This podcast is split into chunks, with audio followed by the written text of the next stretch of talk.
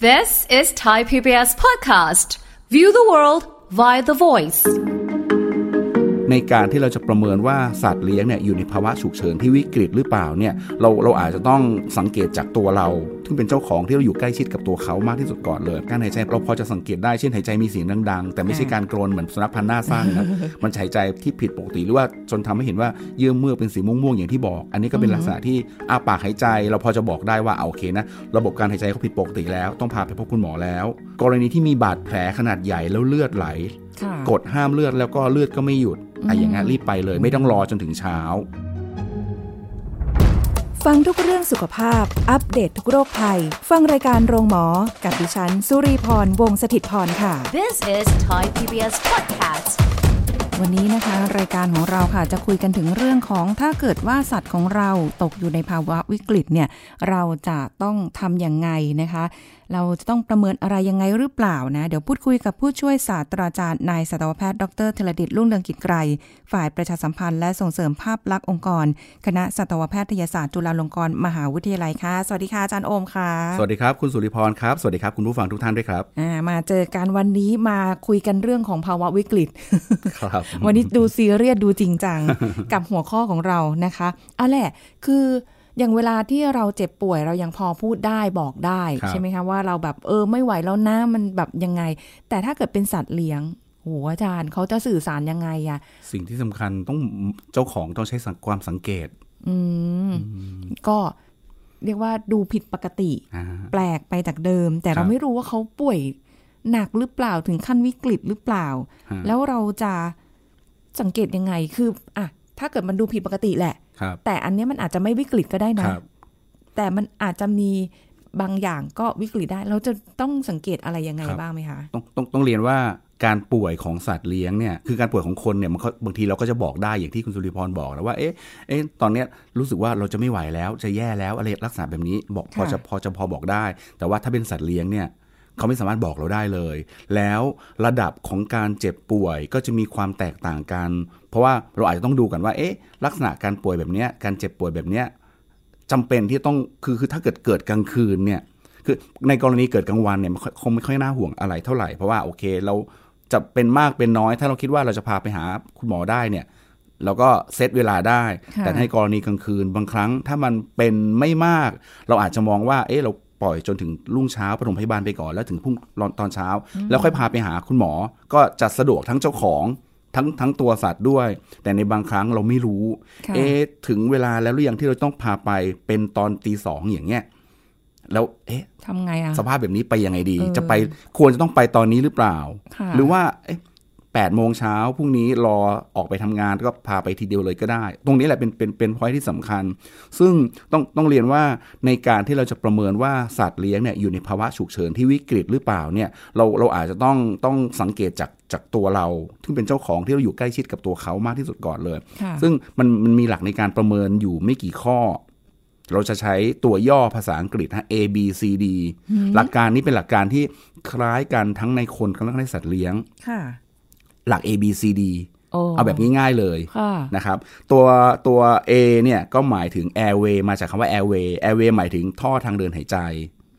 airway ทางเดินหายใจก็คือว่าเราต้องประเมินว่าสัตว์เนี่ยสามารถหายใจผ่านท่อทางเดินหายใจ ท่อทางเดินหายใจที่พูดถึงคือตั้งแต่จมูกช่องปากคอหอยหลอดลมไปจนถึงปอดนะครับ เราก็จะประเมินว่าเขาสามารถหายใจได้โดยปลอดจากสิ่งต่างๆ ที่มาขัดขวาง มากีดขวางหรือมาอุดตันเหล่านั้นอยู่หรือเปล่า เช่น สิ่งที่อุดตันที่พูดถึงก็ได้แก่พวกของเหลว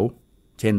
น้ำมูก เสมหะ หรือว่าน้ำรวมถึงเศษอาหารหรือวัสดุแปลกปลอมที่เข้าไปกีดขวางทางเดินหายใจ ที่อาจจะทำให้ท่อทางเดินหายใจมันตีบตันทำให้อากาศผ่านไปไม่ได้ค่ะในกรณีที่มีแบบมีลักษณะตัวเอ่อตัวนี้เนี่ยเราก็จะมองว่าอ่าโอเคนะนี่ถือถือเป็นภาวะวิกฤตแล้ว อ๋อ คือการหายใจที่มันแบบติดขัดหรือแบบอะไรอย่างงี้ใช่ไหมดูใช่ครับดูมันไม่ได้แบบว่าหายใจได้ปกติ คืออันแรกคืออย่างที่บอกว่าตัว A คือ airway คือท่อทางเดินหายใจไงฮะอืมไล่ลงมาใช่ครับว่ามีอะไรไปขวางหรือเปล่า ถ้ามีอะไรไปขวางนั่นคือ ถือว่าเป็นภาวะวิกฤตแล้ว แล้วอย่างหมาหน้าสั้นอย่างเงี้ยค่ะ ตรงนี้แหละเขาอาจสำคัจะญแบบหายใจคือปกติปกติเขาหายใจยากอยู่แล้วอะฮะเอ่อต้องต้องต้องเรียนว่าตัวตัว A ที่พูดถึงเนี่ยคือตัว ทางช่องทาง ส่วนตัว B ตัวที่ 2 ที่ที่คุณสุริพรได้ถามเลยนี่นี่ตรงทางตรงช่องทางเลยคืออ breathing ตัว B คือ breathing คือการหายใจ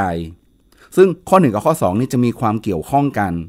คือถ้าท่อทางเดินหายใจในข้อหนึ่งในตัว A เนี่ยมันมีอะไรกีดขวาง ค่ะ มันอาจจะส่งผลให้เกี่ยวกับการการหายใจในตัวตัวข้อที่ 2 คือตัว B เนี่ยมันอาจจะยากไปกว่าเดิมด้วย อ๋อ แต่ทั้งนี้ทั้งนั้นเนี่ยอย่างที่บอกว่า ถ้าเป็นสุนัขพันธุ์หน้าสั้นๆ ทั้งท่อทางเดินหายใจและการหายใจเนี่ยมันอาจจะไม่ไม่ไม่ปกติเท่ากับในสัตว์พันธุ์ที่หน้ายาวๆอยู่แล้ว ทีนี้เราจะสังเกตได้ไงว่าเอ่อความผิดปกติในข้อที่ 2 หรือตัว B ที่เกิดขึ้นเนี่ยเป็นยังไงบ้าง อันแรกคือต้องดูว่าเขาหายใจได้เองปกติหรือเปล่า คือถ้าหายใจหอบนิดๆหน่อยๆเนี่ยถือว่าเป็นภาวะที่ยังไม่ใช่ภาวะวิกฤต แต่เป็นภาวะที่อาอาจจะ เหนื่อยมากกว่าปกติ หรือว่าดูดูดูมีความรุนแรงมากกว่าปกติ แต่ถ้าเมื่อไรก็ตามที่เขาหายใจโดยปกติไม่ได้ หายใจเองไม่ได้ หรืออาจจะมีปัญหาเรื่องหายใจโดยที่หอบมาก ๆ หายใจเร็วกับหายใจหอบอาจจะมีความแตกต่างกัน หายใจออกหอบ หายใจแบบตื้นๆแล้วทีๆหายใจเข้าออกแบบเร็วๆเร็วๆลักษณะแบบนั้น อันนี้ถือว่าเป็นความผิดปกติและบางรายอาจจะสังเกตได้ว่าเขาจะมีการอ้าปากหายใจ สังเกตจากท้องปกติเวลาหายใจเนี่ยท้องก็จะมีการขยับเล็กๆ น้อยๆ แต่ถ้าเมื่อไรก็ตามที่ใช้ช่องท้องช่วยในการหายใจ นั่นแสดงว่า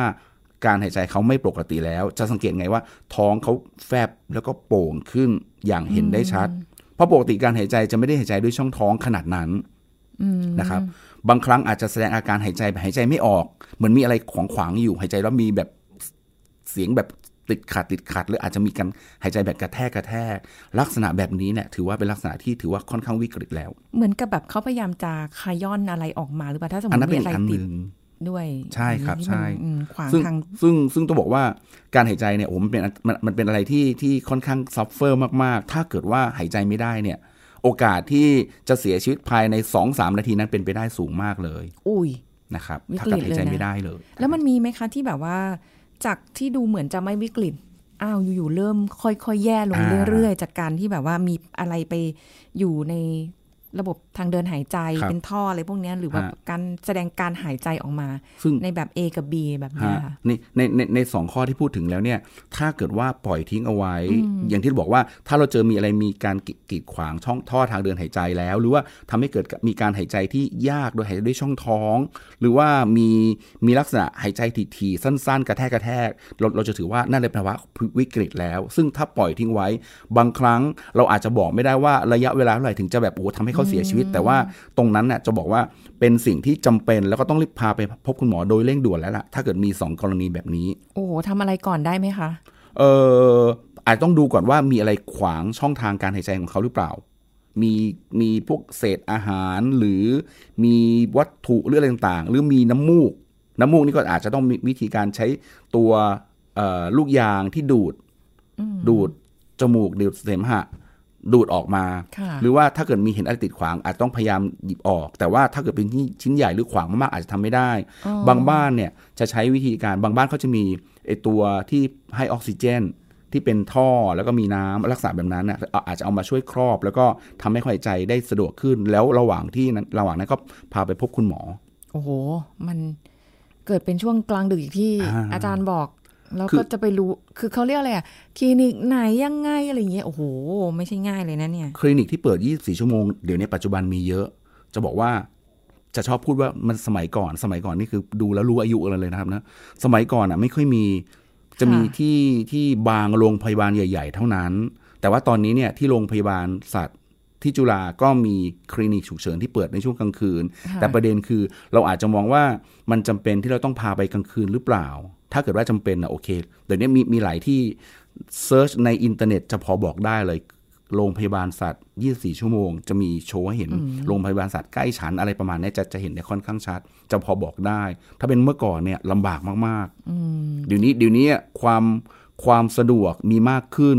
มีมากขึ้นกว่าเมื่อก่อนเยอะฮะ ก็เดี๋ยวนี้อุตสาหกรรมในการเลี้ยงสัตว์เลี้ยงหรือว่าแบบอะไรที่เกี่ยวกับสัตว์เลี้ยงอะมันขยายวงแบบใช่เติบโตขึ้นเยอะมาก เพราะฉะนั้นก็มีโรงพยาบาลคลินิกรองรับกันอยู่แล้วใช่เพราะเดี๋ยวนี้เลี้ยงลูกเหมือนกับเป็นเป็นเด็กคนหนึ่งในบ้านอยู่แล้วเป็นสมาชิกคนหนึ่งในบ้าน ใช่นะใช่ครับดูแลดีกว่าเมื่อก่อนเยอะ ได้เห็น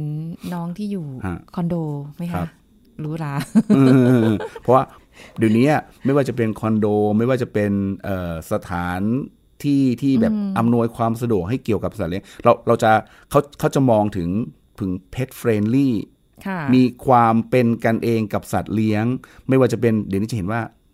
คลินิก โรงพยาบาล เพชช็อป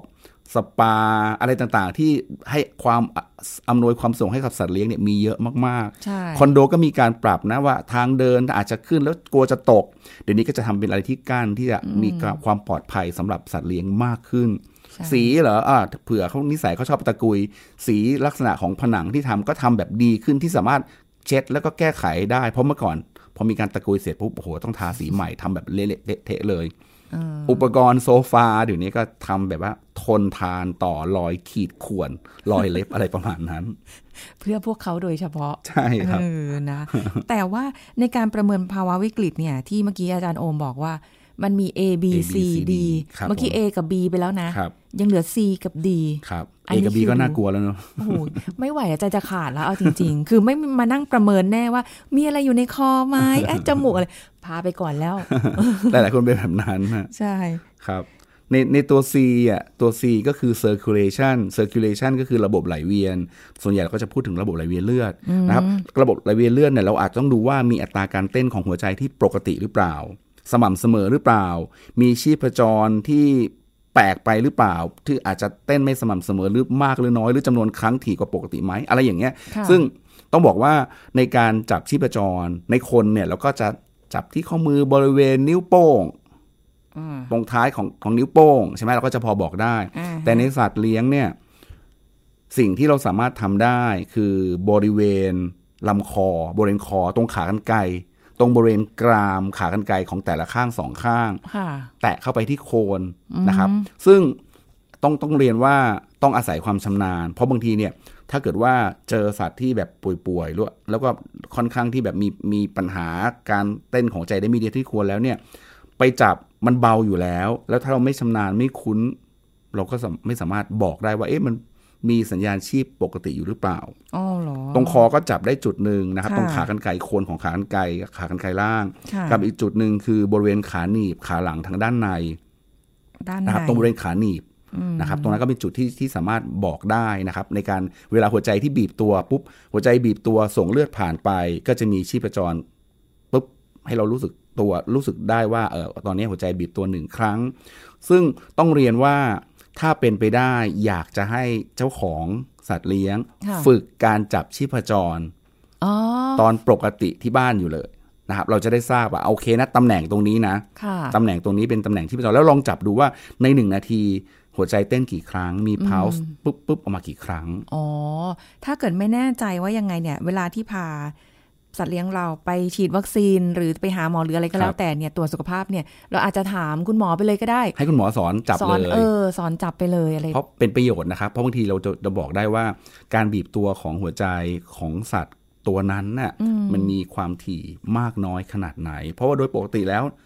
อย่างในคนเราก็ก็ประมาณ 60ถึง80 ครั้งเป็นปกติใช่ไหมค่ะในสุนัขกก็ประมาณเนี้ยในสุนัขก็ประมาณ 60 แต่ว่าเลนส์จะกว้างขึ้นอยู่กับสายพันธุ์ ขึ้นอยู่กับชนิดของสัตว์ด้วย เช่นประมาณ 60ถึง120 เพราะฉะนั้นเนี่ยถ้าเราลองเช็คดูว่าโอเคมันอยู่ในเลนส์ตรงนี้เราก็จะทราบได้เป็นค่ามาตรฐานของของไอ้เจ้าเจ้าตูบ เจ้าตูบตัวเนี้ยโอเค เท่าที่ผ่านมาหัวใจเต้นอยู่ประมาณ 85 ครั้งต่อนาทีอ่าโอเคค่ะก็จะบอกได้เป็นค่ามาตรฐานของแต่ละตัว ทีนี้ถ้าเกิดว่ามีความผิดปกติแล้วลองไปจับเพาส์ดูโอ้โห มันเต้นถี่มาเป็นร้อยหกสิบครั้ง อ่าเนี่ยเรารู้แล้วมันมีมีปัญหาแล้ว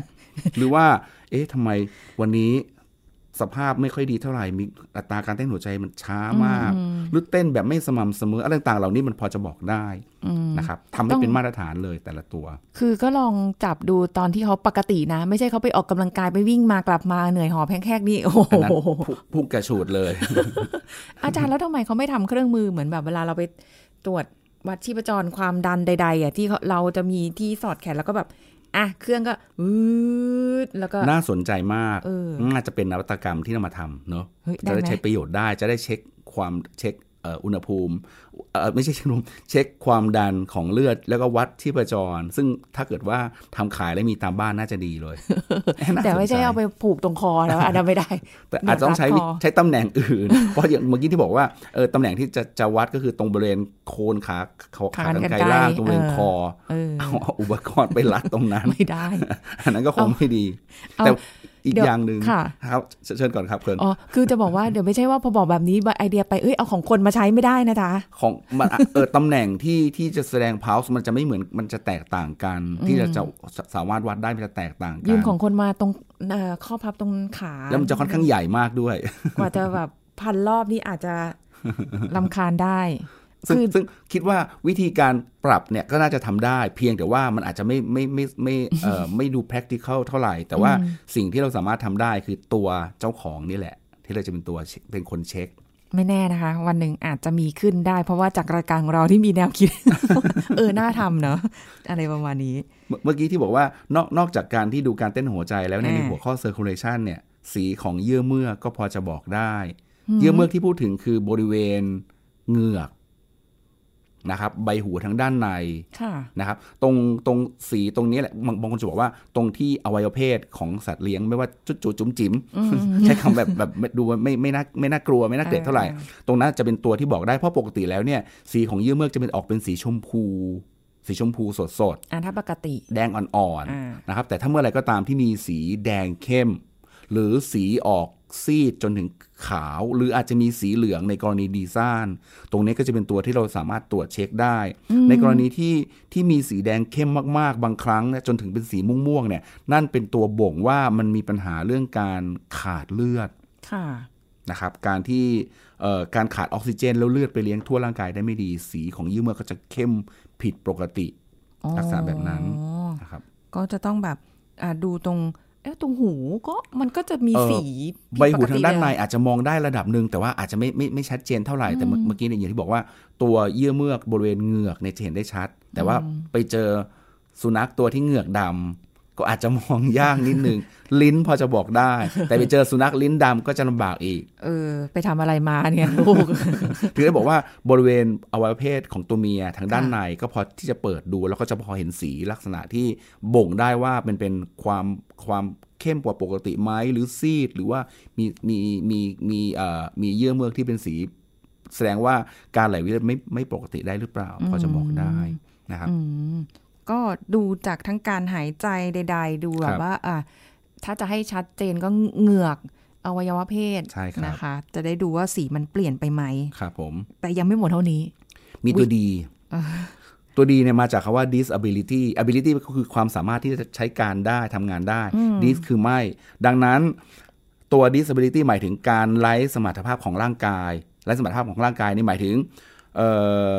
การทำงานของเราจะประเมินการทำงานของระบบประสาท เช่นเขายืนได้ปกติไหมท่าทางการยืนหรือจับยืนแล้วล้ม ซึ่งอย่างเงี้ยถ้าเกิดกรณีอย่างเงี้ยมีประวัติ เช่น โดนอะไรหล่นใส่ศีรษะอุ้ยหรือโดนตี ตรงเนี้ยหรือหรือว่าอาจจะโดนตีที่ที่หัวหรือที่หลังทำให้กระแสประสาทที่มาจากสมองไปยังขาไปยังไปยังปลายทางด้านท้ายท้ายเนี่ยทำงานได้ไม่ปกติ ยืนไม่ได้ หรืออาจจะมีภาวะของการเหยียดเกรงมีการภาวะการชักหรือการเกรงลักษณะแบบนี้ก็ถือเป็นความผิดปกติที่เราถือเป็นวิกฤตแล้ว จะบอกว่า A B C D เนี่ยโอ้โหมีหลายเรื่องมีหลายอันมากมากๆเลย บางครั้งจะบอกว่ามีเจอหนึ่งในหนึ่งในสี่เหตุการณ์ที่ผิดปกติแล้ว เราก็ถือเป็นภาวะผิดปกติภาวะวิกฤตภาวะฉุกเฉินที่เราควรต้องรีบพาไปพบคุณหมออย่างเร่งด่วน คือถ้าเราเห็นก็ยังพอจะช่วยเหลือได้ แต่ถ้าไม่เห็นเนี่ยโอ้โหใช่ครับเนาะเฮ้ย คือก็เห็นในหลายเคสแหละที่แบบว่าบางที โดนคนอื่นกระทำมาอย่างที่เนี่ย ตัวดีเนี่ย แล้วมันแบบ โอ้โดนโดนยิ่งมีปัญหาเกี่ยวกับเรื่องระบบประสาทสมองอะไรต่าง ๆ แล้วเนี่ยโอ้โหเห็นแล้วน่าสงสารโอ้นั่นเห็นสิเห็นในข่าวที่โดนที่ที่มีการโดตีนทำร้ายตีอะสุนัขตีหัว ตีแล้วก็ ร้องชักแล้วก็เกรงแล้วก็เสียชีวิตอู้มันทรน่าสงสามารนเนอะน่ะอืมเอาเอาแค่เราบางทีปวดหัวเรายังรู้สึกแบบโอ้โหใช่จะไม่ไหวเลยใช่ไหมแล้วเขาบอกเราไม่ได้แต่เขาร้องเขาอาจจะร้องร้องเรียกให้เราช่วยได้อะไรอย่างเงี้ยแต่ว่านึกแล้วก็น่าสงสารเอออย่าใจร้ายกันเลยต้องเนาะเอาใจเสเอาใจใส่อืมจริง ๆ เอาแหละทีนี้ เอาจะต้องพาไปละฉุกเฉินฮะคำว่าฉุกเฉินเร่งด่วนวิกฤต ไปในทันใดอ่าครับ เออ เราแบบ ผมว่าหลาย ๆ ท่านน่ะคุณสิริพรก็อาจจะสงสัยเอ๊ะเมื่อกี้ที่บอกว่าประเมินมาแล้ว A B C D แล้วเนี่ยโอเค ทฤษฎีเป็นแบบนี้แบบนี้ แต่ในทางปฏิบัติจริงอะ่ะมีสถานการณ์ไหนล่ะ ที่จะบอกว่ามันฉุกเฉินอืมอาจจะสงสัย อย่างบางทีเขาไปกินอะไรก็ไม่รู้แหละ อาจจะเป็นพิษกับเขาอย่างเงี้ยฮะนั่นนั่นต้องดูด้วยว่าคือคือบางครั้งเนี่ยถ้าเกิดว่าเราเห็นสิ่งที่เขากิน เราเห็นว่าเขากำลังเพิ่งจะ อยู่เอ่อกินไอ้สิ่งเหล่านั้นมา หรือเพิ่งจะเห็นซองหรือเห็นอะไรต่างๆ แล้วแสดงอาการเช่นอาเจียน แล้วก็โอ้โหออกมาแล้วมีมีลักษณะการอาเจียนแบบเกรงช่องท้องจนกระทั่งว่ามีของเหลวแปลกๆไหลออกมาทางทางทางทางปาก มีอาเจียนออกมาอย่างลักษณะแบบนั้น อย่างนั้นพอบอกพอบอกได้ แต่ว่าสิ่งที่สำคัญคือต้องเก็บซอง เก็บของเหลวของ ใช้คำว่าคอนเทนต์ที่ที่เขาอาเจียนออกมา เพื่อจะเอาไปตรวจด้วยว่ามันจะมีปัญหาอะไรมีมีมีมีเป็นเป็นกลุ่มไหน เพราะว่าในการที่จะใช้ยาอาจจะมันก็จะมีความแตกต่างกัน ว่าจะใช้ยาที่ต้านฤทธิ์ของแต่ละอย่าง บางครั้งเนี่ยเห็นกินเข้าไปปุ๊บ หลาย ๆ คนก็ใช้วิธีการเอาแหละ วิ่งไปในครัวหยิบไข่มาเอาไข่ขาว เอาไข่แดงออก ไข่ขาวกรอกใส่ปากเลยเออเออทั้งที่อันที่หนึ่งคือเพื่อกระตุ้นให้เขาอาเจียนก็ได้ หรืออาจจะเป็นตัวที่เคลือบ ท่อทางเดินอาหารของเขาค่ะแต่บางครั้งต้องดูด้วยว่า ถ้าเขากินสารกัดกร่อน สารกัดกร่อน เช่น ยาน้ำยาล้างห้องน้ำหรือเผลอกินเข้าไปอย่างเงี้ยการที่ทำให้อาเจียนออกมามันยิ่งทำให้เป็นมากขึ้น การป้อนไข่ขาวเข้าไปเพื่อให้เคลือบทางเดินอาหาร เป็นวิธีปฐมพยาบาล ก่อนพาไปพบสัตวแพทย์ที่ดีทีเดียวครับค่ะแต่สิ่งสำคัญคือต้องพาไปพบสัตวแพทย์โดยเร็วอืมบางทีเขาอาจจะไม่รู้หรอกเขาก็ไปกัดเล่นไปอะไรอย่างเงี้ยอ่าไม่ได้ตั้งใจอะแต่ว่าแบบ กระป๋องขวดยาอะไรที่เราทิ้งไว้อย่างเงี้ยใช่ครับ ยาบางอย่างบางทีไม่รู้ว่า เห็นว่าสุนัขก็เอ้ยเป็นเป็นเม็ดเม็ดเม็ดเก็บกัดเล่นไปกลืนเข้าไปอะไรต่างๆจนทำมีผลต่อร่างกายเขาโอ้โหเยื่อเมือกม่วงเขียวเลยอย่างนี้ก็ก็ก็มี มีอันไหนที่สังเกตยังยากไหมคะอาจารย์การการหายใจอะการหายใจพอจะช่วยได้ เราเราพอจะสังเกตได้เช่นหายใจมีเสียงดัง ๆ แต่ไม่ใช่อ่าการกรนเหมือนสุนัขพันธุ์หน้าสั้นนะมันหายใจ พี่ที่ที่ผิดปกติหรือว่าจนทำให้เห็นว่าเยื่อเมือกเป็นสีม่วงๆอย่างที่บอก อันนี้ก็เป็นลักษณะที่อาปากหายใจ เราพอจะบอกได้ว่าเอาโอเคนะระบบการหายใจเขาผิดปกติแล้ว ต้องพาไปพบคุณหมอแล้วนะครับบางครั้งกรณีที่มีบาดแผลขนาดใหญ่แล้วเลือดไหลค่ะกดห้ามเลือดแล้วก็เลือดก็ไม่หยุด ไอ้อย่างงั้นรีบไปเลยไม่ต้องรอจนถึงเช้าเออเดี๋ยวเลือดหมดตัว ใช่ บางครั้งคือการที่ช่องท้องขยายอย่างรวดเร็ว ท้องบวมโป่งขึ้นมา อาจจะเกิดการการบิดของกระเพาะอาหาร หรือมีการการเอ่อของที่ได้แปลกๆที่ทำให้ทำให้เลือดออกในช่องท้อง แล้วก็เลือดข้าง แล้วก็จนกระทั่งท้องท้องขยายลักษณะแบบนั้นก็เป็นอันตรายที่ที่ต้องต้องรีบพาไปพบคุณหมอโดยเร่งด่วนเลยอืมบางครั้งอาจจะเห็นเจ้าหมาเจ้าแมว เจ้าหมาเจ้าเหมียวยืนฉี่ลงไปกระบะทราย แล้วก็พยายามเบ่งแล้วก็ร้อง แต่ไม่มีปัสสาวะออกมาอืมลักษณะแบบนั้นคือการปัสสาวะไม่ได้ ก็เป็นสิ่งที่ต้องระมัดระวัง แล้วก็ต้องถือว่าเป็นภาวะวิกฤต ที่ต้องรีบไปพาคุณหมอ เพราะว่าถ้าปัสสาวะไม่ได้เนี่ยมันก็จะปัสสาวะก็จะคั่งอยู่ในกระเพาะปัสสาวะ แล้วของเสียก็จะถูกดูดกลับเข้าไปในในในกระแสเลือด สภาพของเลือดเป็นกรดเลือดเป็นพิษต่างๆ ก็จะมีโอ้อันนี้ก็ต้องเป็นสิ่งที่ฉุกเฉินที่ต้องรีบรีบพาไปพบคุณหมอโดยเร่งด่วนค่ะนะครับ กรณีที่ตัวร้อนจัดๆอืมอ่า ตัวร้อนเนี่ยบางทีเราเราเคยบอกกันไว้ว่า อุณหภูมิปกติของสุนัขแมวจะประมาณ 102 องศาฟาเรนไฮต์หรือ 37 นิดๆ แต่บางครั้งถ้าเกิดอุณหภูมิมันสูงขึ้นจากไม่ว่าจะเป็น heat stroke หรือว่าเป็นภาวะไข้น้ำนม หรืออะไรก็ได้ที่ทำให้ไข้อุณหภูมิในร่างกายสูงมากค่ะๆเกิน 105 องศาฟาเรนไฮต์เนี่ยรีบพาไปพบคุณหมอเลย แต่เบื้องต้นเราอาจจะใช้วิธีการเอาผ้าชุบน้ำธรรมดาเช็ดตัว เพื่อลดอุณหภูมิของเขา แต่ทีเนี้ยระหว่างการเช็ดตัวเช็ดตามซอกซอกขาหน้าตามท้องตามหัวตามลำตัวเช็ดย้อนย้อนๆขนให้โดนผิวหนัง ซึ่งถ้าเกิดทำไปแล้วสัก 5 นาที 10 นาทีแล้ววัดอุณหภูมิเอ๊ะยังไม่ลดค่ะ ยังสูงร้อยห้าร้อยหกเหมือนเดิมอะไรเงี้ย ถือว่าไม่มีปัญหาแล้ว แต่ถ้าเกิดเช็ดตัวลงไปแล้ว อุณหภูมิลดลงอะเป็นเหลือร้อยสามร้อยร้อยสี่ร้อยสามแล้วลดลงมาอะอย่างนั้นอาจจะพอจนกระทั่งว่ารอจนถึงเช้าวันรุ่งขึ้นแล้วลองเช็คดูอีก แต่แต่ระหว่างนั้นคงต้องมีการเช็ดตัวอยู่เรื่อยๆ แล้วก็เราค่ะหมั่นประเมินสถานการณ์เป็นระยะระยะ ถ้าอุณหภูมิไม่ลดรีบพาไปหาคุณหมอเลยค่ะดึกก็ต้องไปนะครับจะได้สบายใจอ่านะฮะถ่ายเป็นเลือด อาเจียนเป็นเลือดอะ ลักษณะแบบเนี้ยยิ่งต้องรีบพาไปตั้งแต่เนิ่นๆเลย เลือดสดๆ แดงๆ เลย ลักษณะแบบนั้นก็คืออาจจะเกิดเกิดไม่ว่าจะเป็นมีการฉีกขาดของท่อทางเดินอาหารตอนท้ายๆ ตอนปลาย หรือว่าได้รับสารพิษที่ทำให้เกิดยาเบื่อหนูที่ทำให้เลือดไม่แข็งตัว อันนี้ก็คืออันตราย ซึ่งไม่ควรปล่อยไว้ก็ต้องพาไปหาคุณหมอ แล้วก็ได้รับยาแก้ไขแอนติโดดอย่างทันท่วงทีแล้วก็เร่งด่วนค่ะเนี่ยหลักตั้งแบบเนี้ยแม่สุนัขที่ตั้งครรภ์โอ้ตัวที่ ใกล้คลอดเต็มที่แล้วสองเดือนแล้ว มีน้ำถุงน้ำคร่ำน้ำคร่ำแตกออกมาเป็นน้ำสีเขียวๆเอ๊ะออกมาตั้งสักพักหนึ่งแล้วสิบห้านาทีแล้วยังไม่มีลูกออกมานี่ถือว่าผิดปกติ พาไปพบคุณหมอเลย อาจจะต้องทำการผ่าตัดค่ะมีมีขามีจมูกมีหัวโผล่ออกมาโผล่ออกมาตั้งสิบกว่านาทีแล้วยังไม่คลอดอ๋ออัอันนี้ก็ถือว่าผิดปกติ ต้องรีบพาไปหาคุณหมอเลยแต่ละถือว่าเป็นย่งวิกฤตแล้วเออขาเหยียดเกรงชัก เนี่ยอันนี้ค่ะนี่ก็เป็นอีกอันหนึ่งอาจจะมีปัญหาเกี่ยวกับระบบประสาทอืมเนี่ยการได้รับสารพิษอย่างที่คุณคุณคุณคุณสุริพรได้ได้พูดไปแล้ว ก็เป็นสิ่งที่ต้องรีบพาไปหาคุณหมอเพื่อจะได้แก้ไขอย่างเร่งด่วนค่ะนะครับอืมสัตว์หมดสติไม่รู้ตัว เอ๊ะทำไมนอนอยู่นิ่งๆ เดินเดินมาสักแป๊บหนึ่งล้มหมดสติล้มลงไปเลยแล้วนอนนิ่งๆ ไม่ใช่การนอนแล้วไปไปเรียกก็ไม่ไม่ไม่ไม่ตื่นไม่ลุก ไม่ใช่นอนขี้เศร้าแต่ว่าลักษณะแบบนั้น ถ้าเกิดว่าเลี้ยงไม่ได้คงต้องรีบรีบพาไปพบคุณหมอ แล้วว่าเอ่ออาจจะมีปัญหาเกี่ยวกับระบบไหลเวียนเลือดหรือเปล่า ระบบประสาทหรือเปล่า หรือการหายใจผิดปกติอะไรต่างๆ เหล่านี้นะครับต้องเยอะเลยจะบอกว่า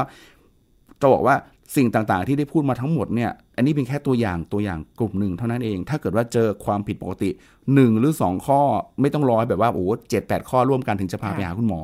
นะครับเพราะฉะนั้นไปได้เลยข้นะอครับใดข้อหนึ่งก็ไม่ไหวแล้วค่ะ ต้องรักษาให้ทันท่วงทีใช่แล้วก็มีสติที่สำคัญอย่าลืมมีสตินะครับ ใช่ค่ะโอ้โหวันนี้ก็เต็มที่เลยนะเดี๋ยวขอบคุณอาจารย์โอมค่ะ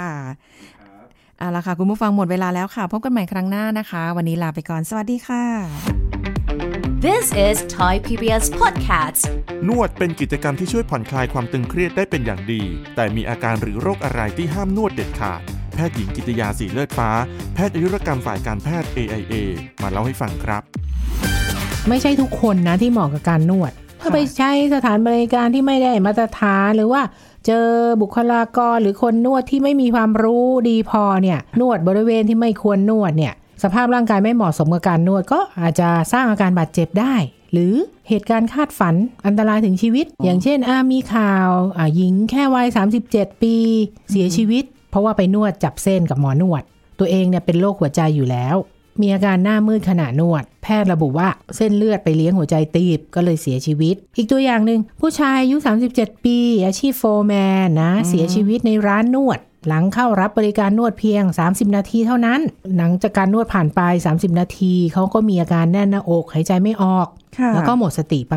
สาเหตุการตายเนี่ย เกิดจากริ่มเลือดในหลอดเลือด อุดตันขั้วปอดทั้งสองข้างทำให้หายใจไม่ออกค่ะ โดยริ่มเลือดดังกล่าวเนี่ยนะ เกิดขึ้นบริเวณจุดฟกช้ำที่ขาซึ่งบาดเจ็บอยู่แล้ว จากการเตะฟุตบอลเขาก็ไปนวดไงค่ะพอนวดไปก็กระตุ้นให้ทำให้ริ่มเลือดดังกล่าวเนี่ยไหลไปตามเส้นเลือด แล้วก็ไปอุดตันที่ขั้วปอดสองข้าง ส่งผลให้หายใจไม่ออกแล้วก็เสียชีวิต คราวนี้เราจะมาดูกลุ่มที่ใครไม่ควรนวดแผนไทย เพราะว่าการนวดแผนไทยเนี่ยมีผลกระทบต่อระบบไหลเวียนเลือด แล้วก็กล้ามเนื้อ เพราะฉะนั้นอาจจะไม่เหมาะสมกับผู้ที่มีโรคประจำตัวบางชนิด ผู้ป่วยที่เป็นโรคหัวใจเบาหวานความดันอยู่แล้วที่ยังควบคุมอาการให้อยู่ในระยะปกติไม่ได้เนี่ยอย่างความดันเนี่ยบางคนเป็นไม่ทราบว่าเป็นด้วยซ้ำนะพวกนี้อาจจะเกิดอันตรายกับผู้ป่วยโรคหัวใจ เนื่องจากว่าการนวดแผนไทยเนี่ยทำให้อัตราการเต้นของหัวใจเนี่ยเปลี่ยนแปลง นั้นผู้ที่มีโรคเกี่ยวกับระบบหลอดเลือดหัวใจอะไรพวกนี้นะ ควรปรึกษาแพทย์ก่อนทุกครั้ง This is Thai PBS Podcast ติดตามรายการทางเว็บไซต์และแอปพลิเคชันของไทย PBS Podcast Spotify SoundCloud Google Podcast Apple Podcast และ YouTube Channel Thai PBS Podcast Thai PBS podcast. View the world via the voice.